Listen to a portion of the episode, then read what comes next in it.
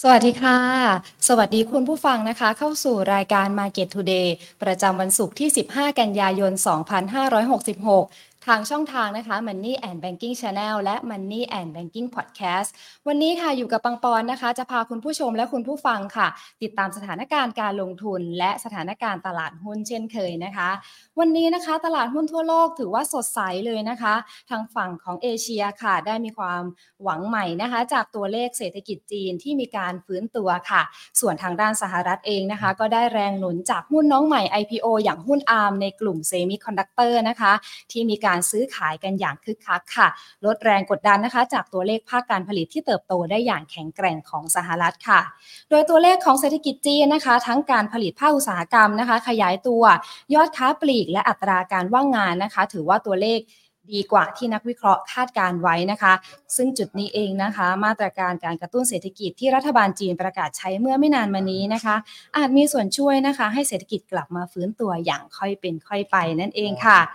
ซึ่งแรงหนุนจากจุดนี้เองนะคะก็ส่งผลให้ช่วงเช้านี้ค่ะราคาน้ำมันนะคะขยายตัวเพิ่มขึ้นโดยน้ำมันดิบ Brent นะคะพุ่งขึ้น 0.5% ค่ะเป็น 94.25 ดอลลาร์สหรัฐต่อบาร์เรลนะคะขณะที่น้ำมันดิบ WTI ค่ะก็เพิ่มขึ้นเช่นกันที่ 0.7% เป็น 90.81 ดอลลาร์ต่อบาร์เรลค่ะทางด้านที่เราอัปเดตไปมีสถานการณ์ทั้งฝั่งของจีนและสหรัฐนะคะทีนี้เราไปดูทางฝั่งของหุ้นไทยวันนี้กันบ้างค่ะบรรยากาศการซื้อขายโดยรวมนะคะวันนี้ถือว่าอาจจะไม่ได้สดใสเท่าที่ควรแต่ก็ลดลงไม่มากนะคะโดยวันนี้ค่ะหุ้นเช้าปรับตัวลดลงที่ 1.04 จุดนะคะหรือ 0.07% ค่ะแต่ที่ระดับ 1,544.10 จุดค่ะมูลค่าการซื้อขายนะคะอยู่ที่ 27,28.81 ล้านบาทค่ะเดี๋ยวเรามาดู5อันดับแรกนะคะวันนี้5อันดับแรกค่ะได้แก่หุ้น CRC ค่ะปรับตัวลดลงนะคะ 4.27% มูลค่าการซื้อขายค่ะก็จะอยู่ที่ 1,195 ล้านบาทค่ะลำดับต่อมานะคะปตท.สผ.ค่ะเพิ่มขึ้น 1.20% มูลค่าการซื้อขายค่ะ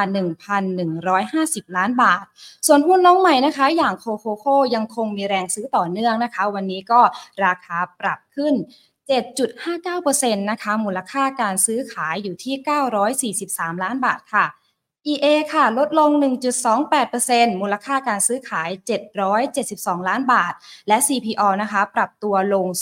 0.39% มูลค่าการซื้อขายอยู่ที่714ล้านบาทค่ะก็ถือว่าหุ้นไทยนะคะอย่างหุ้นน้องใหม่ในวันนี้อย่างโคโคโค่ก็ถือว่ายังมาแรง2วันติดเลยนะคะในวันนี้เองนะคะหลายๆท่านค่ะก็คงอยากจะทราบถึงสถานการณ์นะคะการลงทุนแล้วนะคะว่าพอเศรษฐกิจของจีนนะคะมีการฟื้นราคาน้ำมันพุ่งนะคะรวมถึงมาตรการกระตุ้นเศรษฐกิจไทยที่อาจจะส่งผลนะคะต่อการลงทุนจะเป็นอย่างไรบ้างและเราต้องเตรียมตัวยังไงนะคะเดี๋ยววันนี้ค่ะเราจะไปพูดคุยกับนักวิเคราะห์กันต่อและก็สำหรับท่านไหนนะคะที่มีคำถามอยากจะสอบถามเข้ามานะคะก็ฝากคำถามไว้ได้เลยค่ะแต่ก่อนอื่นนะคะขอขอบพระคุณผู้สนับสนุนใจดีของเราค่ะบริษัททูคอร์ปอเรชั่นจำกัดมหาชนเมืองไทยประกันชีวิตจำกัดมหาชนและธนาคารไทยพาณิชย์จำกัดมหาชนค่ะเดี๋ยวเรานะคะไปพูดคุยประเมินปัจจัยในสถานการณ์นะคะการลงทุนค่ะกับทางด้านของคุณสุโชติ ธีระวรรณรัตน์ผู้อำนวยการฝ่ายวิจัยบริษัทหลักทรัพย์ KGI ประเทศไทยจำกัดมหาชนค่ะสวัสดีค่ะคุณสุโชติค่ะครับสวัสดีครับค่ะสวัสดีค่ะก่อนหน้านี้นะคะได้มีการพูดถึงสถานการณ์ตัวเลขจีนที่มีการฟื้นตัวค่ะในจุดนี้เรามีความกังวลใจอะไรบ้างไหมคะครับอันดับแรกก่อนนะครับตัวเลขเศรษฐกิจจีนที่ออกมาเนี่ยนะครับถือว่าดีกว่าที่คิดนะครับเช้าวันนี้ก็จะเป็นตัวเลขในเรื่องของภาคการผลิตแล้วก็ในเรื่องของการค้าปลีกนะครับรวมทั้งนะครับเมื่อวานช่วงเย็นเนี่ยนะครับก็มีการออกมาตรการในเรื่องของการพยายามที่จะกระตุ้นเศรษฐกิจเข้ามาเพิ่มเติมนะครับก็คือการลดในส่วนของตัว reserve requirement ของแบงก์นะครับพูดง่ายๆคือเป็นการอัดฉีดเม็ดเงินเข้าสู่ระบบเพิ่มนะครับเป็นการกระตุ้นตรงนี้เพิ่มเข้ามานะครับเพราะฉะนั้นเนี่ยในมุมของตรงนี้ก่อนนะครับถือว่าค่อนไปในทางที่เป็นเซนติเมนต์เชิงบวกกับหุ้นในกลุ่มที่เชื่อมโยงกับภาวะเศรษฐกิจจีนนะครับที่ก่อนหน้านี้เนี่ยมีการปรับตัวลงมาเพราะว่ากังวลนะครับว่าเศรษฐกิจจีนเนี่ยค่อนข้างที่จะอ่อนแรงนะครับแล้วก็ฟื้นค่อนข้างช้ากว่าที่คาดนะครับพอมีตัวเลขเศรษฐกิจที่ออกมาทำให้ดูแล้วฟื้นตัวขึ้นมาได้บ้างเนี่ย ก็เลยทำให้วันนี้นะครับก็จะเห็นว่าหุ้นในกลุ่มหลายตัวเลยที่เชื่อมโยงกับเศรษฐกิจจีนยกตัวอย่างเช่นนะครับตัว SCTP เนี่ยนะครับก็เริ่มที่จะมีภาพของการฟื้นตัวกลับขึ้นมานะครับเพราะฉะนั้นในเรื่องของตัวเลขเศรษฐกิจจีนอันนี้ผมถือว่าเป็นมุมที่ดีละนะครับเราก็อาจจะช่วยคลายความกังวลบางส่วนนะครับในเรื่องของนักท่องเที่ยวจีนนะครับเพราะว่าที่ผ่านมาเนี่ยนะฮะก็คือแม้ว่าเราจะหมดในเรื่องของโควิด-19 ละแต่ว่าต้องบอกว่านักท่องเที่ยวจีนที่เดินทางเข้าไทยเนี่ยถือว่าอยู่ในระดับที่ค่อนข้างต่ำมากถ้าเทียบกับก่อนโควิด-19 นะครับเทียบกับประเทศอื่นๆแล้วเนี่ยถือว่าอยู่ในระดับที่ค่อนข้างต่ำนะฮะโดย7 เดือนของปีนี้นะครับนักท่องเที่ยวจีนเข้ามาในไทยเนี่ยเทียบกับช่วงก่อนโควิดไม่ถึง 30%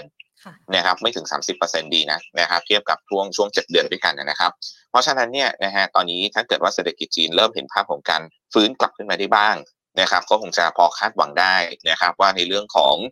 มาตรการยกเว้นวีซ่านะครับในเรื่องของวีซ่าจีนเข้าไทยเนี่ยนะครับเราพร้อมทางเศรษฐกิจจีนเริ่มที่จะยืนได้นะครับตรงนี้ก็อาจจะทำให้เกิดเซนติเมนต์เชิงบวกกับนักท่องเที่ยวจีนที่จะเดินทางเข้าไทยด้วยอีกมุมหนึ่งนะเพราะฉะนั้นผมมองว่าเรื่องนี้เนี่ยน่าจะเป็นในทิศทางที่บวกนะครับแล้วก็ผมเชื่อว่าทางภาครัฐของจีนเนี่ยน่าจะต้องมีการออกมาตรการกระตุ้นอะไรออกมาเพิ่มเติมอีกนะครับค่ะและในส่วนของจุดนี้นะคะที่มันเพิ่มขึ้นใช่ไหมคะพอมันมีส่วนของในเรื่องของทางด้านน้ำมันที่เพิ่มขึ้นด้วยนะคะจุดนี้มันมีความน่ากังวลบ้างไหมคะในส่วนของน้ำมันครับในส่วนของน้ำมันเนี่ยหลักๆเนี่ยผมเชื่อว่ามันมาจากทางฝั่งของซัพพลายนะครับก็คือทางฝั่งของตะวันออกกลางเนี่ยพยายามที่จะกดในเรื่องของอุปทานลงนะครับเพื่อที่จะดันราคาน้ำมันดิบให้ปรับตัวสูงขึ้นนะครับถามว่าตรงนี้มีผลกระทบไหมนะครับก็ต้องบอกว่าผมเชื่อว่านะน่าจะเป็นการชักเขย่อกันระหว่างทางฝั่งตะวันออกกลางในเรื่องของผู้ผลิตน้ำมันเนี่ยกับทางฝั่งของธนาคารกลางยักษ์ใหญ่อย่างทางฝั่งสหรัฐเองนะครับที่ถ้าเกิดว่าน้ำมันยังขึ้นต่อไม่หยุดนะครับก็จะเป็นลักษณะที่กดดันในเรื่องของภาวะเงินเฟ้อของทั่วโลกต่อกันอีกรอบหนึ่งนะครับเพราะฉะนั้นเนี่ยอาจจะทำให้เกิดความกังวลนะครับว่าการขึ้นอัตราดอกเบี้ยของเฟดเนี่ยอาจจะยังไม่จบดีนะครับโดยสำหรับการประชุมของเฟดเนี่ยในช่วงของเดือนกันยายนนี้เนี่ยตอนนี้ตลาดคาดการณ์ว่าอาจจะเบรกการขึ้นดอกเบี้ยสักรอบหนึ่งนะครับแต่ว่าถ้าเป็นในลักษณะนี้คือราคาน้ำมันดิบยังปรับตัวขึ้นจากฝั่งของซัพพลายนะครับแล้วก็อาจจะบังเอิญว่าทางฝั่งของดีมานด์เนี่ยก็ไม่ได้แย่มากนะโดยเฉพาะทางจีนนะครับก็เลยทำให้ตอนนี้เนี่ยผมก็ค่อนข้างที่จะกังวลว่าทางเฟดเนี่ยอาจจะต้องมีการปรับขึ้นอัตราดอกเบี้ยในช่วงของปลายปีนี้ก็คือช่วงของเดือนพฤศจิกายนนะครับเพราะฉะนั้นถ้าถามว่าในเรื่องของราคาน้ำมันเนี่ยน่ากังวลไหมนะครับผมกังวลว่ามันจะไปสะท้อนในเรื่องของภาวะเงินเฟ้อนะครับที่อาจจะทำให้เกิดสถานการณ์เช่นนั้นเกิดขึ้นนะครับแล้วก็อาจจะเชื่อมโยงมาต่อมาที่หุ้นบางกลุ่มบางตัวที่ต้นทุนการผลิตเนี่ยนะครับเชื่อมโยงกับในเรื่องของราคาน้ำมันนะครับค่ะแล้วในส่วนของราคาน้ำมันของบ้านเราจะมีส่วนกระทบยังไงบ้างไหมคะนะครับในส่วนของราคาน้ำมันขายปลีกในบ้านเราเนี่ยครับก็ผมเชื่อว่าผลกระทบมีแหละแต่อาจจะไม่ได้เยอะมากนะครับเพราะทางภาครัฐก็คงจะเข้ามาช่วยดูแลละในส่วนของตัวน้ำมันดีเซลนะครับแต่แน่นอนสำหรับตัวน้ำมันเบนซินเนี่ยนะครับตอนนี้เนี่ยยังไม่มีความชัดเจนอะไรออกมามากนักนะครับก็คงจะเป็นลักษณะของการช่วยเหลือเฉพาะกลุ่มนะฮะอาจจะมีการเฉพาะกลุ่มที่ต้องใช้น้ำมันดีเซลในการประกอบธุรกิจนะครับตรงนั้นเนี่ยอาจจะโทษนะครับน้ำมันเบนซินในการประกอบธุรกิจเนี่ยอาจจะมีการช่วยเหลือในส่วนของตรงนั้นนะครับแต่ว่าในภาพรวมเนี่ยแน่นอนนะครับก็อาจจะทำให้ราคาน้ำมันในประเทศไทยเนี่ยปรับสูงขึ้นนะครับแล้วก็อาจจะเป็นภาระกับทางภาครัฐนะครับในเรื่องของการเข้ามาควบคุมเสร็จแล้วสิ่งที่ตามมานะครับสิ่งที่ตามมาคือธุรกิจปั๊มน้ำมันนะครับหุ้นในกลุ่มปั๊มน้ำมันแล้วกันนะฮะหุ้นในกลุ่มปั๊มน้ำมันเนี่ยก็ยังมีโอเวอร์แฮงที่ค้างอยู่แม้ว่าในขณะนี้เนี่ยทางภาครัฐจะออกมาเปรยว่าไม่แตะค่าการตลาดน้ำมันนะครับแต่เนี่ยนะเขามีความเสี่ยงได้เหมือนกันเพราะว่าในรัฐบาลที่ผ่านมาเนี่ยเคยแตะราคาในส่วนของตัวค่าการตลาดน้ำมันแล้วนะครับก็คือกดค่าการตลาดลงนะฮะเพื่อคงน้ำมันราคาขายปลีกนะครับเพราะฉะนั้นเนี่ยอาจจะเป็นผลที่เป็นลบกับหุ้นในกลุ่มปั๊มน้ำมันได้เหมือนกันนะครับซึ่งก็ถือว่าตอนนี้เนี่ยMarket Cap ก็ถือว่าเป็นหุ้นขนาดใหญ่เหมือนกันนะครับอย่างยกตัวอย่างเช่นอย่างตัว OR กับ PTT นะครับก็ถือว่ามีผลกระทบกับในเรื่องของดัชนีด้วยนะครับค่ะก็ถือว่ามีผลกระทบในบางส่วนนะคะทีนี้ในส่วนของเรื่องนี้นะคะสถานการณ์ปัจจุบันก็คืออยากจะทราบว่ามันจะมีการส่งผลต่อนโยบายนะคะในการประชุมของกนง.ของเราบ้างไหมคะเมื่อกี้ก็บอกว่ามีการประชุมมีอาจจะส่งผลในของเฟดแล้วทางของฝั่งบ้านเรานะคะเป็นยังไงบ้างคะครับณตอนนี้นะครับเชื่อว่าน่าจะเป็นในทิศทางที่ใกล้เคียงกับทางเฟดนะครับก็คือถ้าเฟดเนี่ยมีการส่งสัญญาณในเรื่องของการหยุดการขึ้นดอกเบี้ยเนี่ยทางบ้านเราก็คงจะหยุดเหมือนกันเพราะว่าก็คงจะ เป็นลักษณะของการบาลานซ์นะครับในเรื่องของค่าเงินนะครับแต่ว่าทางเฟดเนี่ยก็เกิดยังกังวลเรื่องของภาวะเงินเฟ้อต่อนะครับอันนี้ผมยังไม่ฟันธงนะฮะว่าจะขึ้นหรือจะลงนะครับหรือจะหยุดนะครับแต่ว่ากำลังจะส่งสัญญาณว่าเซนติเมนต์ภาพรวมในตลาดหุ้นเนี่ยนะครับถ้าตัวเลขน้ำมันมันขึ้นเรื่อยๆตัวเลขเงินเฟ้อมันขยับขึ้นเนี่ยความกังวลมันก็จะตามมานะครับในเรื่องของการที่ในเรื่องของอัตราดอกเบี้ยเนี่ยว่าอาจจะยังไม่ถึงจุดที่ต้องปรับลดลงหรือจุดที่ต้องเบรกนะครับเพราะฉะนั้นที่ประชุมกนง.บ้านเราเนี่ยแน่นอนนะครับถ้าเกิดว่าทางเฟดเนี่ยยังใช้ส่งสัญญาณในลักษณะที่อาจจะขึ้นดอกเบี้ยต่อเนี่ยก็อาจจะมีความเสี่ยงอยู่บ้างนะครับที่บ้านเราเนี่ยจะต้องขึ้นอัตราดอกเบี้ยตามนะครับแต่เบื้องต้นณขณะนี้นะครับบนสมมติฐานที่ฝ่าย Research KGI เราคาดการณ์เนี่ยไม่น่าจะมีการปรับขึ้นนะครับปีหน้านะฮะรอบสุดท้ายปีนี้ก็คงจะเป็นรอบสุดท้ายนะครับแล้วก็ในเรื่องของราคาน้ำมันดิบเนี่ยนะฮะต้องบอกว่านักวิเคราะห์เราก็มองว่าแถวๆ$90 ต่อบาร์เรลเนี่ยอัพไซด์น่าจะเริ่มเต็มละนะครับเพราะว่าเราก็มองว่าตัวเลขเศรษฐกิจเนี่ยไม่ได้ดีอะไรมากมายนะครับแม้ว่าตัวเลขของจีนเนี่ยอาจจะดีกว่าที่คาดนะครับแต่ก็ยังไม่ถึงขั้นที่จะดึงราคาน้ำมันดิบให้ปรับขึ้นแรงๆนะครับยกเว้นว่าตอนนี้ก็อาจจะต้องไปโฟกัสในเรื่องของฝั่งซัพพลายเป็นหลักนะฮะค่ะก็อาจจะยังไม่ได้ยืนยันได้ว่าจะขึ้นหรือไม่ขึ้นหรือยังไงถูกต้องครับเพียงแต่ว่ามันส่งเซนติเมนต์ใช่ครับโอเคค่ะซึ่งในการประชุมนะคะหลายๆคนนักวิเคราะห์หลายๆคนก็มีการคาดการณ์นะคะว่าอาจจะมีการปรับลดประมาณการ GDP ของไทยในส่วนนี้คุณสุโชติมองยังไงบ้างค่ะในเรื่องของตัวเลข GDP ของไทยนะครับผมเชื่อว่าตอนนี้เนี่ยอยากให้มองข้ามไปเป็นปีหน้าเลยแล้วกันนะครับเพราะปีนี้ต้องบอกว่ามันก็คงจะไม่ได้ดีเท่าไหร่นะครับแล้วก็มันสะท้อนมาที่ตัวประมาณการกำไรของบริษัทจดทะเบียนด้วยนะฮะต้องบอกว่ากำไรของบริษัทจดทะเบียนในตลาดหุ้นไทยเนี่ยนะครับหรือ EPS ของ SET Index เนี่ยนะครับที่เราคิดจากส่วนกลับของตัว PE นะครับแล้วก็คิดกลับมาให้เป็น EPS หรือกำไรต่อหุ้นนะครับต้องบอกว่าตั้งแต่ต้นปีเดือนมกราคมจนถึงตอนนี้เนี่ย7 เดือนติดต่อกันแล้วที่นักวิเคราะห์มีการปรับลดประมาณการกำไรลงมานะครับเพราะฉะนั้นก็สะท้อนแหละนะครับว่าตัวเลขเศรษฐกิจในเรื่องของตัวเลข GDP ก็คงจะไม่ได้สวยมากนักนะครับก็ถือว่ามีความเสี่ยงนะครับถ้าเกิดว่าเราไม่สามารถบูสต์ในเรื่องของการท่องเที่ยวจีนในช่วงโค้งสุดท้ายปลายปีได้นะครับก็ถือว่ามีความเสี่ยงเช่นกันนะครับเพราะว่าถ้าสังเกตนะฮะนโยบายของทางรัฐบาลใหม่ส่วนใหญ่ที่เปิดออกมาเนี่ยนะครับส่วนใหญ่จะเป็นลักษณะที่ช่วยเหลือในเรื่องของต้นทุนค่าใช้จ่ายซะมากกว่านะครับฝั่งที่จะช่วยกระตุ้นในเรื่องของเม็ดเงินจริงๆเนี่ยก็คือในเรื่องของการฟรีวีซ่าจีนนะครับตรงนั้นเนี่ยน่าจะช่วยในเรื่องของภาคการท่องเที่ยวเป็นหลักสำหรับปีนี้แล้วก็เม็ดเงินในเรื่องของ10,000 บาท Digital Wallet เนี่ยมันเป็นเริ่มปีหน้านะครับเพราะฉะนั้นปีนี้ก็ยังคงไม่คาดหวังในเรื่องของตัวเลข GDP เท่าไหร่นะครับค่ะทีนี้พอพูดถึงมาตรการการกระตุ้นเศรษฐกิจไทยนะคะคิดว่าทั้งมาตรการกระตุ้นกำลังซื้อฟรีวีซ่านี่จะส่งผลยังไงกับสถานการณ์การลงทุนบ้างค่ะครับในเรื่องของไล่เรียงเลยละกันนะครับว่านโยบายภาครัฐที่ออกมาเนี่ยนะครับมันก็มีทั้งบวกทั้งลบกับตลาดหุ้นอันนี้ผมขอใช้คำว่ากับตลาดหุ้นนะฮะนะครับอันดับแรกเลยเนี่ยในเรื่องของการลดรายจ่ายของประชาชนนะครับลดค่าน้ำค่าไฟลดค่าไฟนะครับลดค่าน้ำมันนะครับลดค่าน้ำมันเนี่ยผมอย่างที่ผมบอกไปแล้วว่ามีความเสี่ยงนะครับตอนนี้ยังไม่กระทบนะครับแต่อนาคตไม่แน่นะครับกับธุรกิจปั๊มน้ำมันนะครับในเรื่องของการลดค่าไฟนะครับอันนี้แน่นอนผลกระทบกับหุ้นในกลุ่มนะครับแล้วก็ตอนนี้เนี่ยถ้าไล่เรียงกันมาเนี่ยนักวิเคราะห์เราก็ประเมินว่าตัวที่รับผลกระทบสูงสุดเลยก็คือ GPSC ถัดมาก็คือตัว BGrimm นะครับเพียงแต่ว่าราคาหุ้นเนี่ยก็จะสะท้อนไปพอสมควรละก็เลยจะเห็นภาพของการเริ่มที่จะมีลักษณะของการซื้อกลับนะครับหรือการช็อตเรียกว่าเป็นการช็อต covering กลับนะครับของนักลงทุนบ้างสำหรับหุ้นกลุ่มโรงไฟฟ้าแต่ผมเชื่อว่าภาพระยะกลางถัดไปเนี่ยนะครับการฟื้นตัวของหุ้นในกลุ่มเนี่ยอาจจะยากสักนิดนึงนะฮะเพราะว่าความเชื่อมั่นของนักลงทุนโดยเฉพาะนักลงทุนต่างชาติแล้วก็นักลงทุนสถาบันเนี่ยอาจจะเริ่มที่จะสูญเสียไปแล้วสำหรับในเรื่องของกลุ่มโรงไฟฟ้านะครับเพราะว่าความไม่มั่นใจจะเกิดขึ้นนะครับว่าถ้าเกิดว่าต้นทุนการผลิตไฟฟ้าเนี่ยมันปรับตัวขึ้นเรื่อยๆตามต้นทุนการธรรมชาติเนี่ยนะครับแต่ว่าไม่สามารถที่จะปรับขึ้นค่าไฟตามได้เนี่ยนะครับเนื่องจากว่ามีการเข้ามาinterveneของทางภาครัฐนะครับเพราะฉะนั้นธุรกิจที่สัมปทานแล้วก็ควรจะต้องได้เนี่ยกลับกลายเป็นว่าไม่ได้อย่างที่ควรจะต้องได้เนี่ยนะครับมันก็จะทำให้นักลงทุน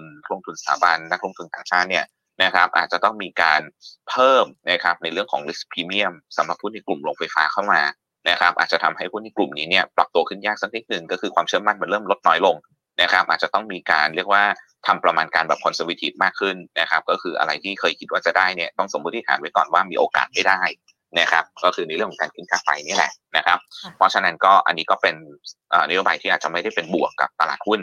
นะครับสำหรับถัดไปนะครับนโยบายที่น่าจะเป็นบวกกับตลาดหุ้นโดยตรงนะครับก็คือในเรื่องของการเว้นวีซ่าจีนนะครับอันนี้เนี่ยเคยทำมาแล้วในยุคของรัฐบาลยุคก่อนนะครับแล้วก็ช่วยกระตุ้นในเรื่องของภาคการท่องเที่ยวได้ในระดับที่ในระดับหนึ่งแล้วกันนะครับก็ถือว่ามีผลนะครับเพราะฉะนั้นเนี่ยก็เชื่อว่าหุ้นในกลุ่มที่เชื่อมโยงกับภาคการท่องเที่ยวนะครับโดยเฉพาะนะครับเชื่อมโยงกับในเรื่องของนักท่องเที่ยวจีนนะครับตรงนี้เนี่ยก็น่าจะมีเซนติเมนต์ที่เป็นบวกเข้ามาในช่วงของไตรมาสที่4นะครับอย่างน้อยๆเนี่ยช่วงปลายๆไตรมาสที่3เนี่ยไม่น่าทันแล้วกันนะครับเพราะว่ากว่าจะเว้นวีซ่าเนี่ยก็ช่วงของปลายกันยาละนะครับนักท่องเที่ยวหรือกรุ๊ปทัวร์คงจะเตรียมอะไรกันไม่ทันนะครับก็คงจะไปมีผลกับไตรมาสที่4นะครับอันนี้ก็เป็นในเรื่องของฟรีวีซ่านะครับแล้วก็สิ่งหนึ่งที่นักวิเคราะห์เราไปดูตัวเลขย้อนหลังมาในอดีตนะครับสถิติอันนึงน่าสนใจนะครับก็คือ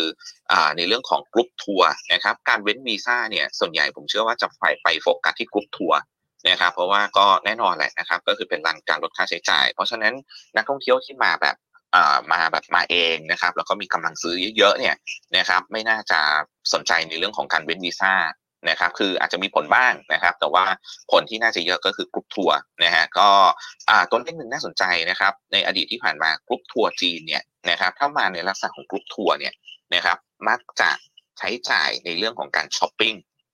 มากกว่าโรงแรมที่พักนะฮะจะไม่เหมือนกับนักท่องเที่ยวจีนที่มาด้วยตัวเองนะครับอันนั้นเนี่ยกลุ่มนั้นเนี่ยจะใช้จ่ายกับที่พักมากกว่าการช้อปปิ้งนะครับเพราะฉะนั้นเนี่ยถ้าเกิดว่ามีการใช้จ่ายในเรื่องของการช้อปปิ้งมากกว่าที่พักเนี่ยผมคาดหวังนะฮะตอนนี้หุ้นในกลุ่มที่เกี่ยวข้องกับพวกสินค้าทั่วไปสินค้าอุปโภคบริโภคของฝากต่างๆเนี่ยนะครับที่อาจจะยังไม่ได้ปรับตัวขึ้นมากนักก็มีลุ้นนะครับที่อาจจะกลับมาเป็นโฟกัสการลงทุนกันอีกรอบนึงได้เหมือนกันนะครับยกตัวอย่างเช่นพวกหุ้นในกลุ่มที่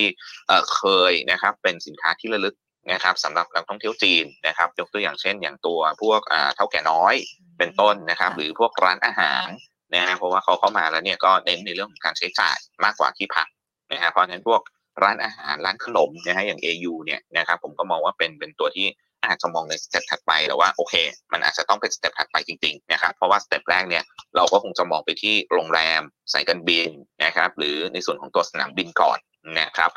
เมื่อกี้ผมอาจจะข้ามไปนะครับไหนๆก็แตะในเรื่องของการท่องเที่ยวแล้วก็มาที่สายการบินละนะครับราคาน้ำมันที่ปรับขึ้นเนี่ยก็อาจจะทำให้หุ้นในกลุ่มสายการบินเนี่ยโดนดึงอยู่บ้างเหมือนกันนะฮะแม้ว่าเราจะได้รับเซนติเมนต์เชิงบวกในเรื่องของ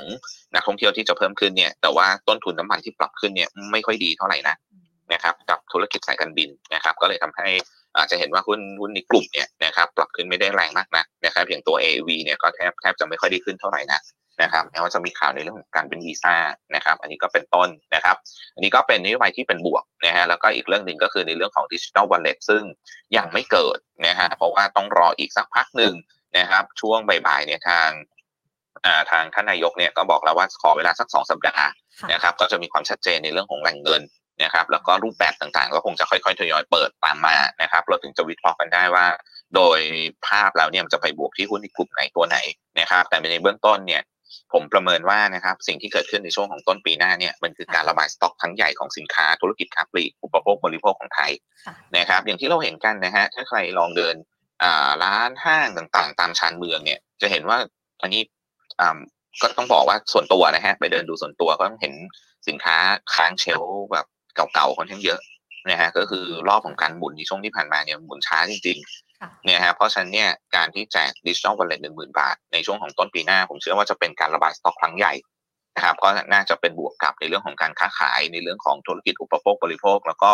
ภาคการผลิตเองด้วยนะครับก็จะได้การทำการระบายสต็อกทีนึงแล้วก็ทำการรีสต็อกกิ้งใหม่รอบนึงนะครับเพราะฉะนั้นเนี่ยก็มองเป็นบวกในมุมของธุรกิจค้าปลีกค้าส่งแล้วก็ภาคการผลิตนะครับสำหรับในเรื่องของ Digital Wallet 10,000 บาทที่จะเกิดขึ้นในช่วงต้นปีหน้านะครับแล้วก็ล่าสุดเนี่ยถามว่ามีนโยบายอีกอันนึงที่มีผลกับในเรื่องของการลงทุนบ้านเราเนี่ยก็คือล่าสุดในช่วงของสายๆวันนี้หรือช่วงใกล้ๆเที่ยงนะครับทางท่านนายกก็ออกมาคอมเมนต์ว่าเรื่องภาษีตลาดหุ้น4 ปีนี้ไม่มีแน่นอนนะครับอันนี้ก็ทำให้ลดความกังวลที่เกิดขึ้นในช่วงของรัฐบาลชุดก่อนไปได้พอสมควรกันนะครับในเรื่องของการเตรียมเก็บภาษีตลาดหุ้นนะครับค่ะ ก็ถือว่าก็มีในส่วนของที่เป็นผลบวกนะคะอย่างเมื่อกี้นะคะที่พูดว่าล่าสุดทางท่านนายกนะคะได้พูดถึงว่าไม่มีแผนเก็บภาษีขายหุ้นตลอดวาระ4ปีนะคะทางคุณสุโชตินะคะมองว่ามันลดความกังวลยังไงได้บ้างคะแน่นอนนะฮะที่ผ่านมาเนี่ยนะครับต้องบอกว่าในช่วงที่มีข่าวออกมาปลายรัฐบาลที่แล้วเนี่ยนะครับนักลงทุนค่อนข้างกังวลมากนะฮะถือว่ากังวลมากเลยนะครับที่จะอาจจะทำให้วอลุ่มการซื้อขายในตลาดหุ้นเนี่ยหดหายลงไปนะครับแล้วก็เกิดสถานการณ์นั้นเกิดขึ้นจริงๆก็คือวอลุ่มการซื้อขายก็มีภาพที่ชะลอลงไปเยอะจริงๆนะครับเพราะฉะนั้นนะครับถ้าเกิดว่าไม่มีการเก็บภาษีตลาดหุ้นแล้วปล่อยทุกอย่างเป็นลักษณะของเสรีนะครับเป็นมาร์เก็ตที่เสรีเนี่ยนะครับผมก็มองว่าน่าจะเป็นบวกนะครับอย่างน้อยๆคือไม่ได้เป็นบวกที่จะดันตลาดหุ้นขึ้นแต่ไม่เป็นลบแล้วกันเอาสิ่งที่เป็นลบเป็นโอเวอร์แฮงเนี่ยออกไปเนี่ยครับเอาโอเวอร์แฮงออกไปจากตลาดหุ้นนะครับอย่างน้อยๆออกไปส่วนหนึ่งนะครับเมื่อสักครู่ผมลืมนโยบายหนึ่งไปนะที่สำคัญนะครับก็คือในเรื่องของการพักหนี้เกษตรกรนะฮะการพักหนี้เกษตรกรนะครับคำถามคือมันจะเป็นผลบวกมากน้อยแค่ไหน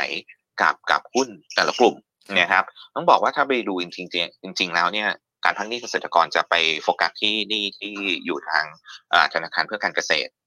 นะครับก็ไม่ได้เป็นธนาคารพาณิชย์ทั่วไปเพราะฉะนั้นพักหนี้ตรงนี้ไม่ได้มีผลอะไรกับธนาคารพาณิชย์ทั่วไปนะครับแต่ว่าถ้าพักหนี้แล้วเนี่ยนะครับผมเชื่อว่าส่วนหนึ่งก็คือน่าจะทำให้เงินในกระเป๋าของเกษตรกรเนี่ยมีเงินเหลือมากขึ้นแล้วกันนะครับมีเงินเหลือมากขึ้นไม่ว่าจะเอาไปใช้จ่ายซื้อสินค้าอุปโภคบริโภคนะครับหรือเอาไปใช้จ่ายในเรื่องของการจ่ายหนี้เก่านะฮะจ่ายหนี้เก่าที่ไม่ใช่หนี้ธกสนะครับอาจจะไปติดค้างหนี้บัตรเครดิตหรือหนี้ซื้อสินค้าอุปโภคบริโภคต่างๆนะครับหรือแม้แต่หนี้ที่กลายเป็น MPL ไปแล้วนะครับแล้วก็ทางผู้ติดตามทวงถามหนี้อย่างธุรกิจ AMC เนี่ยก็จะสามารถที่จะทวงถามได้ง่ายขึ้นนะครับเพราะว่าคงจะมีเงินในกระเป๋ากันมากขึ้นนะครับแต่ว่าตรงนี้เนี่ยผมก็มองว่ายังไม่ได้บวกมากนักแล้วกันนะครับเพราะว่าต้องบอกว่าปรากฏการณ์เอลนิโญที่กำลังจะเกิดขึ้นในต้นปีหน้าเนี่ยยังไม่มั่นใจว่าจะทำให้เงินในกระเป๋าของพี่น้องเกษตรกรเนี่ยเหลือมากน้อยแค่ไหนนะฮะเพราะว่าก็อาจจะเกิดภาวะภัยแล้งเกิดขึ้นได้เหมือนกันนะครับแม้ว่าจะพักหนี้นะครับค่ะก็ถือว่าพูดถึงมาตรการเศรษฐกิจของการกระตุ้นของไทยเราเนี่ยก็ยังเป็นในภาพเชิงบวกกันอยู่นะคะทีนี้ก่อนจะเรามองเป็นบวกนะครับสุดที่เรามองเป็นบวกโอเคค่ะทีนี้ก่อนที่เราจะไปเข้าถึงท็อปพิกของวันนี้นะคะขอย้อนกลับไปค่ะว่าพอสถานการณ์เศรษฐกิจจีนที่มันฟื้นตัวแบบนี้ค่ะคิดว่ามันจะโตแบบนี้ได้อย่างยั่งยืนไหมคะแล้วก็อยากจะให้ช่วยอัปเดตมาตรการกระตุ้นเศรษฐกิจของจีนอีกรอบนึงหน่อยค่ะถามว่ายั่งยืนไหมนะครับถามว่ายั่งยืนไหมนะฮะต้องบอกว่าไม่ค่อยมั่นใจเหมือนกันนะครับไม่ค่อยมั่นใจเหมือนกันนะครับเพราะว่าเท่าที่คุยกับทางผู้ประกอบการหลายๆเจ้าตอนนี้ที่เชื่อมโยงกับ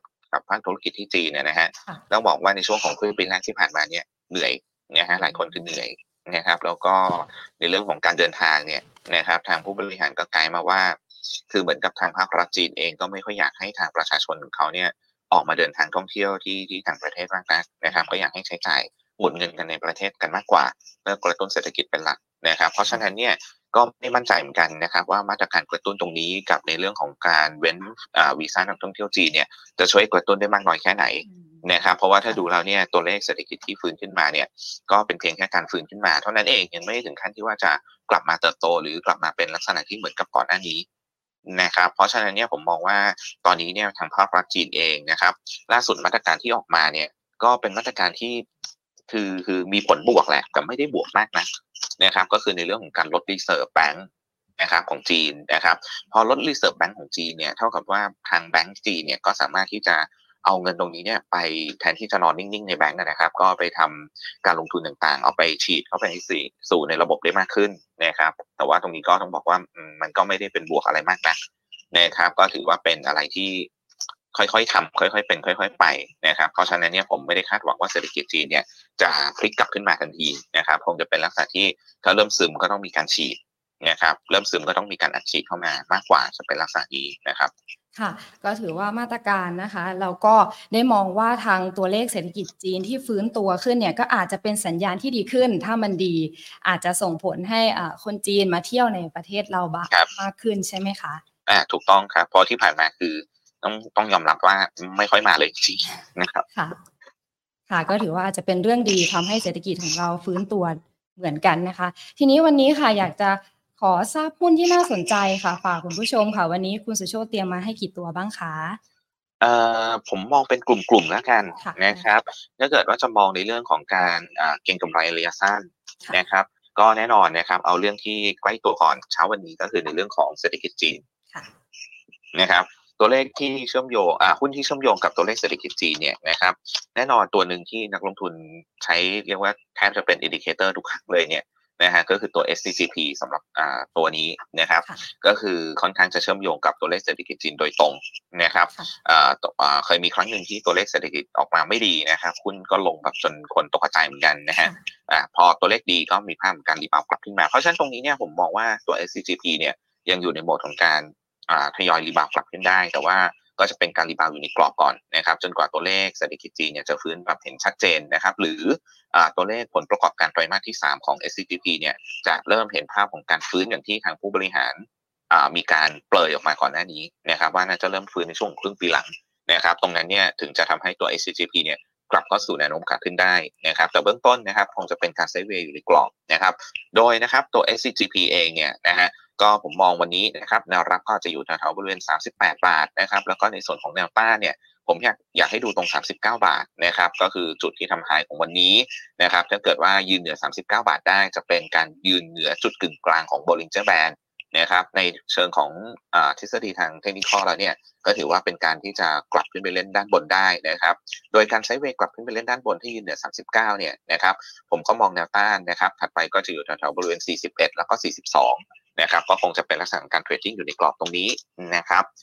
มาดูตัวถัดไปนะครับก็จะเป็นหุ้นไซส์ที่เป็นลักษณะของ small medium to small กันนิดนึงนะครับ medium to small cap นะครับก็จะมีตัวที่มีเชื่อมโยงกับเศรษฐกิจจีนแล้วก็ต้องบอกว่ามีโรงงานผลิตอยู่ที่จีนด้วยนะครับก็คือหุ้น PJW นะครับเป็นหุ้นไซส์ small cap นิดนึงนะครับทำพวกขวดนมพลาสติกนะครับแล้วก็ขวดน้ำยาหล่อลื่นต่างๆนะครับพวกลูบิแคนนะครับก็มีโรงงานผลิตชิ้นส่วนอยู่ที่จีนด้วยแล้วก็ผลิตชิ้นส่วนยานยนต์ด้วยนะครับเพราะฉะนั้นเนี่ยถ้าเกิดว่าการเศรษฐกิจจีนเริ่มฟื้นเนี่ยนะครับตัว PGW ก็น่าจะได้อานิสงส์เชิงบวกไปด้วยนะครับแล้วก็อีกมุมนึงนะครับแม้ว่าตอนนี้ราคาน้ำมันจะปรับขึ้นนะครับแต่ต้องบอกว่าต้นทุนเม็ดพลาสติกเนี่ยแทบจะไม่ได้ขึ้นเลยนะครับผมลองไปเช็คดูนะฮะราคาเม็ดพลาสติกเนี่ยไม่ได้ขึ้นตามราคาน้ำมันดิบมากนะที่ขึ้นน้อยกว่าเยอะนะฮะคือเหมือนกับว่าราคาน้ำมันดิบขึ้นมาแล้ว20% เนี่ยพวกต้นทุนเม็ดพลาสติกขึ้นไม่ถึง 10% นะครับเพราะฉะนั้นเนี่ยต้นทุนการผลิตยังต่ำอยู่นะครับผลประกอบการไตรมาสที่3ไตรมาสที่4ผมเชื่อว่ายังอยู่ในแนวโน้มที่ดีต่อเนื่องอยู่สำหรับตัว PJW นะครับในส่วนของแนวรับแนวต้านสักนิดนึงนะฮะแนวต้านวันนี้ที่ยืนเหนือ 4.2 นะครับก็คือตรงบริเวณเส้นค่าเฉลี่ย200วันแบบ SMA แบบ EMA ตรงนี้นะครับ 4.2 ยืนเหนือได้นะครับก็จะมีแนวต้านถัดไปนะครับแถวๆบริเวณไฮเดิมที่ทำเอาไว้ก็คือ 426 แล้วก็เป้าหมายมองแถวๆบริเวณสัก 4.4นะฮะแนวรับก็อาจจะมองแถวๆสักบริเวณ 414 นะครับ 4.14 นะครับแล้วก็ stop loss เผื่อผิดทางนิดนึงเนื่องจากเป็นหุ้นขนาดเล็กนะครับก็เผื่อไว้แถวๆบริเวณสัก4บาทต้นๆนะครับ404ก็ได้นะครับอันนี้ก็เป็นตัว PJW นะครับอีกตัวนึงนะครับที่เชื่อมโยงกับในเรื่องของเศรษฐกิจโลกเศรษฐกิจจีนเนี่ยผมมองไปที่ตัวส่งออกอาหารสัตว์ตัวนึงก็คือตัว ITC นะครับตัว ITC นะครับตัวนี้เป็นบริษัทลูกของไทยยูเนี่ยนเนี่ยครับถ้าเกิดว่าเศรษฐกิจโลกดีนะฮะเศรษฐกิจจีนดีก็ดึงเศรษฐกิจโลกดีตามไปด้วยนะครับแล้วก็ที่ผ่านมาเนี่ยอาหารสัตว์เลี้ยงที่ต่างประเทศเนี่ยต้องบอกว่าผู้ประกอบการเนี่ยทำการลดสต็อกตั้งแต่ต้นปีนะครับคือกังวลว่าเศรษฐกิจไม่ดีเนี่ยคนอาจจะเซฟค่าใช้จ่ายในการซื้ออาหารสุนัขอาหารแมวนะครับให้เป็นอาหารไปซื้ออาหารเม็ดแทนนะครับก็คือไม่ให้กินอาหารเปียกแล้วมันแพงนะครับแต่พอตรงนี้เนี่ยพอเศรษฐกิจเริ่มฟื้นนะครับแล้วก็การลดสต็อกเนี่ยมันเริ่มตั้งแต่ต้นปีถึงตอนนี้เนี่ยผมเชื่อว่ามันน่าจะเริ่มสู่จุดที่มีโอกาสในเรื่องของการเพิ่มสต็อกละกลับมารีสต็อกกิ้งกันใหม่นะครับก็เลยมองตัว ITC เนี่ยน่าจะพ้นจุดที่แย่ที่สุดไปแล้วในไตรมาสที่2ไตรมาสที่3ก็ลุ้นในเรื่องการฟื้นตัวกลับนะครับแล้วก็ปีหน้าเนี่ยตอนนี้คอนเซนซัสก็คาดการณ์ว่าผลประกอบการน่าจะฟื้นขึ้นมาถึง 50% year on year ได้สำหรับปีหน้านะครับแล้วก็ตอนนี้ค่าเงินบาทอ่อนด้วยนะครับก็เป็นผลบวกกับในเรื่องของการส่งออกนะครับตัว ITC นะครับก็ผมมองแนวรับอยู่แถวๆซ่าบริเวณ21.10 บาทนะ21.10 บาทนะครับในส่วนของแนวต้านนะครับก็มองแนวต้านด้านบนเนี่ยนะครับอันดับแรกเลยเนี่ยมองแถวๆซ่าวันนี้ต้องยืนเหนือบริเวณสัก22บาทให้ได้ก่อนนะครับก็จะมีต้านถัดไปแถวๆสักบริเวณ 22.5 นะครับสำหรับตัว ITC นะฮะ แล้วก็ stop loss เผื่อผิดทางไว้นิดนึงนะครับอย่างที่บอกพอเป็นหุ้นไซกลางเนี่ยนะครับก็ต้อง stop loss เผื่อด้วยนะครับตรงบริเวณ 20.3 นะครับ 20.3 นะครับอันนี้ก็จะเป็นหุ้นชุดแรกที่น่าจะรับอานิสงส์ในเรื่องของจีนนะฮะตัวเลขจีนนะครับมาดูหุ้นชุดที่2นะฮะหุ้นชุดที่2ที่เตรียมไว้เนี่ยก็จะเป็นหุ้นที่เชื่อมโยงกับในเรื่องของนโยบายรัฐบาลใหม่นะครับนโยบายรัฐบาลใหม่นะครับก็อันดับแรกเลยนะครับก็เมื่อกี้ผมก็เกริ่นไปแล้วว่าน่าจะเป็นบวกกับโทษนะครับการพักหนี้เกษตรกรเนี่ยน่าจะเป็นบวกกับธุรกิจติดตามทวงถามหนี้นะครับก็ผมมองไปที่ตัว JMT นะฮะตัว JMT นะครับแล้วก็ Pattern Graph เนี่ยทำท่าจะฟื้นตัวขึ้นมาทดสอบเส้นค่าเฉลี่ย200วันกันอีกรอบนึงนะฮะแถวๆบริเวณ48บาทบวกลบนะครับเพราะฉะนั้นเนี่ยถ้าเบรกผ่าน48บาทได้เนี่ยผมเชื่อว่าน่าจะเป็นลักษณะของการทำจุดสูงสุดใหม่หรือ Higher High ต่อได้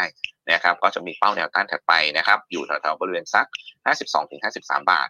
นะครับสำหรับตัว JMT นะครับแต่ว่าตัวนี้แน่นอนนะครับการแกว่งตัวของเขาค่อนข้างที่จะ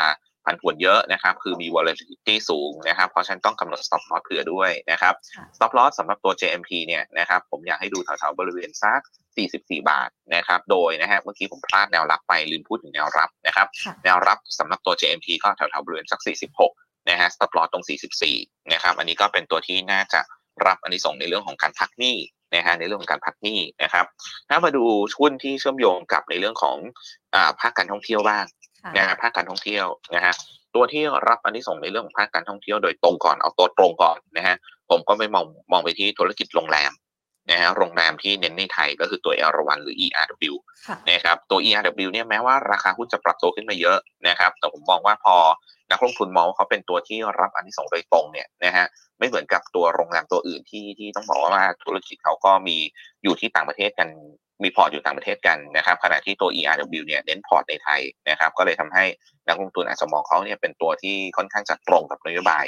นะครับผมก็มองว่าตัว ERW นะครับอันดับแรกเลยเนี่ยวันนี้ให้ยืนเหนือจุดที่เป็นไฮเดิมคือ585ได้เป็นลักษณะการทำจุดสูงสุดใหม่ขึ้นไปนะครับก็จะมีเป้าหมายแนวต้านถัดไปบริเวณ 6.1 นะฮะแล้วก็ในส่วนของแนวรับถ้าเกิดว่าไม่สามารถทำจุดสูงสุดใหม่ได้นะครับแนวรับก็อยู่ตรงบริเวณ 5.7 นะ stop loss เผื่อปิดทางไว้นิดนึงนะครับอย่างที่บอกพอเป็นหุ้นขนาดกลางนะครับstop loss อยู่ตรง 545 545 นะครับเป็นจุด stop loss สำหรับตัว ERW นะครับแล้วก็ถ้าเกิดว่าไปดูหุ้นที่เกี่ยวข้องกับการเดินทางนะไปดูหุ้นการเดินทางบ้างนะครับผมก็มองไปที่หุ้น BEM นะครับทางด่วนกับรถไฟฟ้าใต้ดินนะครับตอนนี้นักท่องเที่ยวต่างชาติเนี่ยมาไทยปุ๊บเนี่ยจะเห็นอย่างนึงนะครับก็คือขึ้นรถไฟฟ้ากันนะครับขึ้นรถไฟฟ้ากันเยอะเหมือนกันนะครับเพราะฉะนั้นเนี่ยผมก็มองว่า BEM เนี่ยก็เป็นตัวหนึ่งที่น่าจะรับอานิสงส์ในส่วนของตรงนี้รวมถึงนะครับทางรัฐมนตรีกระทรวงคมนาคมท่านใหม่นะครับก็ออกมาคอมเมนต์ว่าในเรื่องของรถไฟฟ้าสีแดงกับสีม่วงเนี่ยนะครับน่าจะพร้อมที่จะใช้นโยบาย20บาทตลอดสายได้ในช่วงของต้นปีหน้านะครับเดือนมกราคมปีหน้าเพราะฉะนั้นเนี่ยแม้ว่ามันไม่ใช่เส้นของ BEM โดยตรงคือสีน้ำเงินเนี่ยนะครับแต่ผมมองว่ามันจะเป็นการฟีดคนเข้ามาสู่ระบบได้ถ้าเกิดว่ามีการบังคับใช้ได้จริงนะครับก็คือต้นทุนการเดินทางของนักเดินทางเนี่ยนะครับก็จะลดลงนะครับก็น่าจะทำให้เป็นบวกกับตัว BEM ได้นะครับในส่วนของ Pattern Graph นะครับก็อยากให้ดูแนวรับ 8.6 นะครับแล้วก็แนวต้านนะครับวันนี้เองเนี่ยถ้าเกิดว่ายืนเหนือแถวๆ 8.75 ได้นะครับมีเนี้ยสำคัญสเต็ปที่1นะครับจุดที่2นะครับจะมีแนวต้านอยู่แถวๆบริเวณ 8.85 คือเส้นค่าเฉลี่ย200วันแบบ EMA นะครับเพราะฉะนั้น 8.75 ถึง 8.85 เบรกผ่าน2แนวต้านนี้ได้ปุ๊บพร้อมที่จะขึ้นไปเล่นข้างบนกันอีกรอบนึงแถวๆบริเวณ9บาทนะครับ9บาทนะครับก็สำหรับตัว BM ก็แนวที่เป็น stop loss เพิ่มขึ้นตรง 8.5 นะครับอันนี้ก็จะเป็นหุ้นที่เกี่ยวข้องกับในเรื่องของการท่องเที่ยวการเดินทางนะครับที่น่าจะรับอานิสงส์นะครับแล้วก็สุดท้ายนะครับเป็นหุ้นที่เกี่ยวข้องกับการบริโภคอุปโภคบริโภคในประเทศนะครับสำหรับวันนี้เองเนี่ยอาจจะมีข่าวที่ไม่ได้เป็นบวกมากนะสำหรับกลุ่มนี้ก็คือล่าสุดนะครับทางกลุ่ม CRC นะครับก็ประกาศทำธุรกิจโฮลเซลหรือค้าส่งนะครับเปิดห้างค้าส่งแข่งกับทางแมคโครหรือ CP Extra โดยตรงนะครับซึ่งก็ได้ทีมผู้บริหารเก่ามาด้วยของทางแมคโครนะครับเพราะฉะนั้นเนี่ยตอนนี้นักลงทุนก็อาจจะกังวลนะครับว่าการแข่งขันสูงขึ้นเนี่ยก็อาจจะต้องตามมาด้วยในเรื่องของอัตรากำไรที่ลดลงหรือฝั่งของรายได้นะครับก็ต้องถูกแชร์กันไปนะครับก็เลยทำให้ตอนนี้เนี่ยหุ้นในกลุ่มค้าปลีกนะครับอย่างตัว CRC กับ CP Extra เนี่ยก็มีภาพของการนักลงทุนกังวลนะครับก็มีการขายกันออกมาแล้วก็มีการปรับตัวลดลง แล้วก็เรียกว่าผลกระทบเนี่ยลามไปถึงตัว CPR ด้วยนะครับเนื่องจากว่า CPR เนี่ยถือหุ้นตัว CPS ได้อยู่นะครับก็เลยทำให้ sentiment ภาพรวมของกลุ่มค้าปลีกตอนนี้เนี่ยอาจจะดูด้อยลงไปบ้างนะครับเนื่องจากว่าการแข่งขันอยู่ในระดับที่สูงอยู่ตอนนี้ก็คือมีการเข้ามาแข่งกันโดยตรงมากขึ้นนะครับเพราะฉะนั้นหุ้นที่เชื่อมโยงกับในเรื่องของการค้าปลีกเนี่ยนะครับผมอาจจะไปมองตัวที่ไม่ได้ค้าปลีกสินค้าอุปโภคบริโภคนะครับแต่ไปมองในเรื่องของวัสดุตกแต่งบ้านนะครับเนื่องจากว่าตัวที่เกี่ยวข้องกับพวกวัสดุตกแต่งบ้านเนี่ยนะครับส่วนใหญ่นะฮะพวกวัสดุก่อสร้างนะครับส่วนใหญ่จะเชื่อมโยงกับเม็ดเงินที่ต่างจังหวัดนะครับเพราะฉะนั้นในเรื่องของการพักหนี้เกษตรกรแล้วก็การจ่ายเงิน Digital Wallet ต่างๆเนี่ยนะฮะผมมองว่าน่าจะเป็นบวกกับวัสดุตกแต่งบ้านวัสดุก่อสร้างนะครับรวมถึงนะครับในเรื่องของการเว้นวีซ่าจีนนะครับตอนนี้เนี่ยผมเชื่อว่าธุรกิจ SME ที่ต่างจังหวัดเนี่ยนะครับรวมถึงในกรุงเทพเองด้วยเนี่ยก็ต้องมีการเตรียมรีโนเวทร้านค้านะครับโรงแรมนะครับเพราะฉะนั้นวัสดุก่อสร้างน่าจะได้อานิสงส์ในส่วนตรงนี้ผมก็เลยมองไปที่หุ้นตัวหนึ่งที่น่าสนใจแพทเทิร์นกราฟก็เป็นลักษณะการไซด์เวย์อัพดีก็คือหุ้นดูโฮมนะครับหุ้นดูโฮมนะฮะตัวดูโฮมเนี่ยนะครับเป็นลักษณะการค่อยๆไซด์เวย์อัพขึ้นนะครับก็จะมีแนวรับของเขาเนี่ยวันนี้นะครับจะอยู่แถวๆบริเวณ 11.2 นะครับแล้วก็สต็อปลอสเพื่อปิดทางไว้นิดนึงตรง11บาทนะครับในส่วนของภาพการแกว่งตัวขึ้นนะครับก็จะมีแนวต้านแรกอยู่ตรง 11.9 นะครับถ้าเบรกตรง 11.9 ได้ปุ๊บนะครับผมมองว่าน่าจะมีโอกาสขึ้นไปแถวๆบริเวณเส้นค่าเฉลี่ย200วันใกล้ๆนะครับตรงแถวๆบริเวณ 12.4นะ200วันอยู่ตรง 12.6 นะครับผมขอตรง 12.4 ก่อนนะครับเป็นแนวต้านแรกนะครับสำหรับตัวดูโฮมนะฮะอันนี้ก็เป็นหุ้นในกลุ่มที่อุปโภคบริโภคกับค้าปลีกแล้วกันนะครับใช้คำว่าค้าปลีกนะครับค่ะก็ถือว่าจัดเต็มเลยนะคะทั้งหุ้นที่เป็นทั้งกลุ่มที่เกี่ยวข้องกับเศรษฐกิจจีนกลุ่มที่มีส่วนเกี่ยวข้องกับมาตรการรัฐบาลใหม่ของการพักหนี้เกษตรนะคะรวมไปถึงภาคการท่องเที่ยวการเดินทางนะคะและก็ยังมีอุปโภคบริโภคในการค้าปลีกค่ะทีนี้เป็นคำถามจากทางออนไลน์บ้างค่ะคำถามออนไลน์นะคะเขาถามถึงแนวรับแนวต้านของ PRM ค่ะว่าเป็นยังไงบ้างค่ะครับหุ้น PRM นะครับถ้าดูจากแพทเทิร์นกราฟเนี่ยต้องบอกว่าเป็นแพทเทิร์นคลาสสิกเหมือนกันนะฮะคือดิดตัวขึ้นมาแล้วก็พักไซด์เวย์ออกข้าง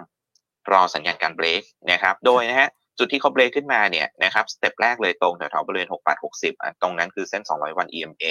สเต็ปที่2นะครับขึ้นมาเบรกขึ้นมายืนเหนือแถวๆ7 บาทนะตรงนั้นคือเส้น200วันแบบ SMA นะครับแล้วก็ไซด์เวย์ออกข้างนะครับกลุ่มเส้นค่าเฉลี่ยก็ฉีกตัวขึ้นนะครับเป็นลักษณะที่พร้อมที่จะรอสัญญาณการเบรกนะครับเพราะฉะนั้นเนี่ยถ้าเกิดว่าใครเล็งๆไว้อยู่นะครับคือยังไม่มีของเนี่ยนะครับผมอยากให้เล็งเอาไว้ตรงแถวๆบริเวณซักตัวเลขเอาไฮเดิมเลยแล้วกันนะครับ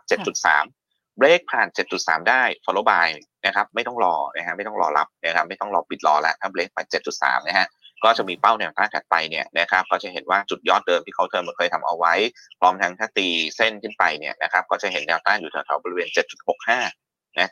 7.65 นะครับก็จะเป็นเป้าแนวต้านถัดไปเพราะฉะนั้นเบรก 7.3 ไม่ต้องรอนะครับ follow by แต่ว่าถ้ายังไม่เบรกล่ะนะครับก็ดูแถวๆแนวรับก็แถวๆบริเวณสัก 7.5 บาทนะครับแล้วก็ stop loss เปิดปิดทางไว้นิดนึงนะครับก็คือตรงแถวๆบริเวณ 6.90 นะครับสำหรับตัว PRM นะฮะค่ะอีกตัวหนึ่งค่ะเป็น PTT ค่ะที่ทางบ้านสอบถามเข้ามาค่ะครับตัว PTT แม่เลยนะฮะตัวใหญ่เลยนะครับแพทเทิร์นกราฟดูน่าสนใจเล่นเก็งกำไรนะครับแล้วก็ราคาน้ำมันก็อาจจะช่วยซัพพอร์ตค่ะคุณสุโชติสัญญาณกันฮัลโหลครับได้ยินไหมครับได้ยินแล้วค่ะครับย้อนมาดูตัว RSI นะครับจะเห็นว่าเริ่มมีสัญญาณในเรื่องของการขยับฟื้นตัวขึ้นมาแล้วก็ตัดเส้นค่าเฉลี่ยตัวเอง10วันย้อนหลังขึ้นนะครับพร้อมทั้งนะครับในส่วนของตัว MACD นะฮะแม้ว่าจะยังไม่ตัดตัว Signal Line ขึ้นแต่ว่าจุดสำคัญที่อยากให้ดูเนี่ยก็จะอยู่ตรงแถวๆบริเวณซัก 35.25 35 สลึงตรงนี้นะครับเป็นจุดกึ่งกลาง Bollinger Band แล้วก็ผมเชื่อว่านะฮะถ้าพ้น35 สลึงหรือเอาให้มั่นใจนะฮะคือ 35.5 เนี่ยเป็นแนวต้านเนี่ยนะครับ MACD จะพร้อมตัด Signal Line ขึ้นนะครับเพราะฉะนั้นเนี่ยตัวปตท.นะฮะอยากให้ดูตรงแนวต้านก็คือ 35.5 เป็นสำคัญนะครับถ้ายืนเหนือ 35.5 ได้นะครับไม่ต้องบิดรอนะครับผมเชื่อว่าจะมีแรงเก็งกำไรตามทันทีนะครับโดยจะมีแนวต้านถัดไปนะครับแนวต้านถัดไปก็จะอยู่ตรงบริเวณซักเอาไฮเดิมเลยก็ได้นะครับคือ 36-36.5 นะครับแต่ว่าต้องให้พ้นตรงแถวๆบริเวณ 35.50 บาทก่อนนะครับแล้วก็ถัดไปนะครับในส่วนของแนวรับถ้าเกิดว่ายังไม่เบรกนะครับดูที่แนวรับ 34.5 stop loss เปิดผิดทางตรง34นะครับก็เผื่อไว้นิดนึงนะครับเผื่อว่าถ้าเกิดว่าราคาน้ำมันเริ่มมีลักษณะการพักฐานเนี่ย นะครับหุ้นในกลุ่มปตท.ก็อาจจะเจอเซนติเมนต์ลบเหมือนกันนะครับค่ะแล้วทางตัว AUCT ล่ะคะออคชั่นนะครับตัวนี้ประมูลลดมือ2นะครับตัวออคชั่นหรือ AUCT เนี่ยนะฮะดูจาก pattern graph ของเขาอย่างเดียวนะครับก็ต้องบอกว่าเขายืนเหนือเส้น200วันตรงแถวบริเวณ10 บาทได้แล้วนะครับได้แล้วนะฮะตอนนี้เนี่ยจุดสำคัญที่เขาต้องยืนเหนือให้ได้ก่อนคือแนวต้านตรงจุดกึ่งกลาง Bollinger Band คือ 10.7 นะฮะยืนเหนือ 10.7 เนี่ยพร้อมที่จะเป็นลักษณะการขึ้นไปเล่นด้านบนได้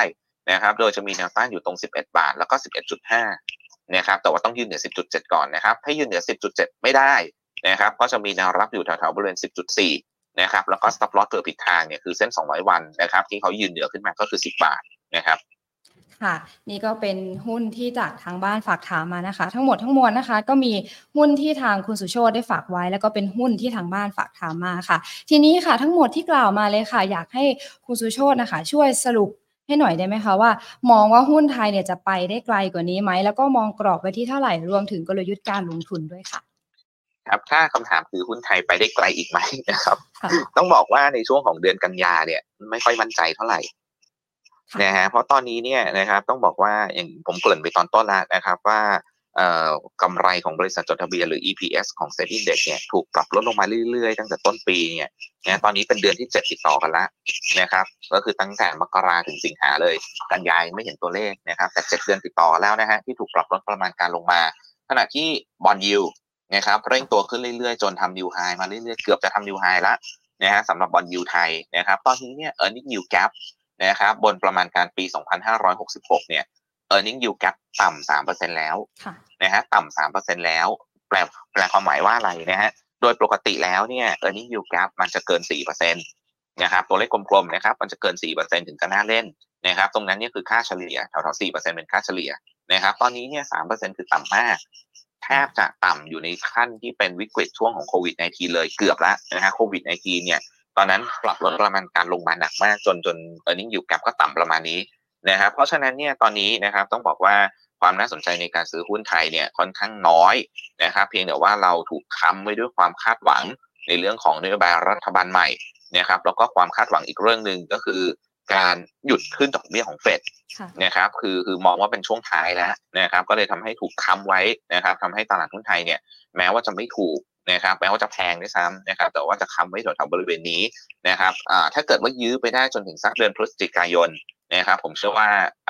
นักลงทุนจะเริ่มข้ามไปมองปีหน้าคือไปใช้ประมาณการปีหน้ากันนะครับตรงนั้นเนี่ยอาจจะทำให้ดัชนี SET Index เนี่ยมีอัพไซด์กลับมาเปิดกันได้อีกครั้งหนึ่งนะครับเพราะฉะนั้นในช่วงสั้นๆเดือนกันยาเนี่ยนะครับหรือช่วงต้นเดือนตุลาเนี่ยผมมองว่าไซด์เวย์ไม่ได้ไปไหนไกลนะครับก็จะมีแนวรับอยู่แถวๆซักบริเวณ1,530 1,520 นะครับแล้วก็ในกรณี worst case ก็ 1,500 จุดท้วนนะครับในส่วนของกรณีแนวต้านนะครับแนวต้านนะครับถ้าเกิดว่ามีการฟื้นตัวขึ้นมาได้จริงนะครับผมอยากให้จับตาดูตรงแถวๆบริเวณ 1,555 ยืนเหนือ 1,555 ได้อาจจะกลับไปสู่ที่เดิมก่อนที่เราจะมีการประกาศรัฐบาลใหม่ก็คือตอนนั้นความคาดหวังด้านบวกค่อนข้างเยอะนะฮะอาจจะกลับขึ้นไปยืนแถวๆบริเวณเส้น200วันนะครับก็คือแถวๆบริเวณ 1,570แล้วก็ถึง 1,580 นะครับเพราะฉะนั้นเนี่ยคงจะอยู่ในกรอบนี้ก่อนในช่วงของ 1-2 เดือนนี้นะครับเสร็จแล้วเดือนพฤศจิกายนเดี๋ยวมาว่ากันอีกทีนะครับถ้าตอนนั้นเนี่ยเริ่มมีการส่งสัญญาณอะไรเพิ่มเติมนะครับก็อาจจะมองว่าอัพไซด์ตลาดหุ้นไทยอาจจะเปิดมากขึ้นนะครับค่ะก็ถือว่าโดยรวมแล้วนะคะสถานการณ์การลงทุนตลาดหุ้นนะคะรวมถึงตัวเลขเศรษฐกิจไทยแล้วก็ต่างประเทศนะคะยังคงต้องติดตามกันอย่างต่อเนื่องค่ะวันนี้นะคะต้องขอบคุณคุณสุโชติมากๆเลยนะคะที่ได้มาให้คำแนะนำแนวทางนะคะในการจัดสรรพอร์ตรวมถึงหุ้นน่าซื้อในช่วงวันนี้ด้วยนะคะวันนี้ขอบคุณมากค่ะสวัสดีค่ะครับสวัสดีครับค่ะและนี่นะคะก็คือคำแนะนำนะคะจากคุณสุโชติ ธีรวรรณรัตน์ผู้อำนวยการฝ่ายวิจัยบริษัทหลักทรัพย์ KGI ประเทศไทยจำกัดมหาชนนะคะเชื่อว่าหลายๆคนนะคะที่ได้รับชมในวันนี้นะคะก็สามารถที่จะนำคำแนะนำของคุณสุโชตินะคะไปปรับแล้วก็จัดสรรพอร์ตของตัวเองได้ค่ะสำหรับคุณผู้ชมนะคะที่เพิ่งเข้ามาหรือว่าฟังไม่ทันนะคะก็สามารถรับชมย้อนหลังได้นะคะทั้ง Facebook และ YouTube นะคะ Money and Banking Channel ค่ะสำหรับวันนี้นะคะหมดเวลาของรายการ Market Today แล้วค่ะฝากไว้สำหรับคลิปนี้ด้วยนะคะสำหรับวันนี้สวัสดีค่ะ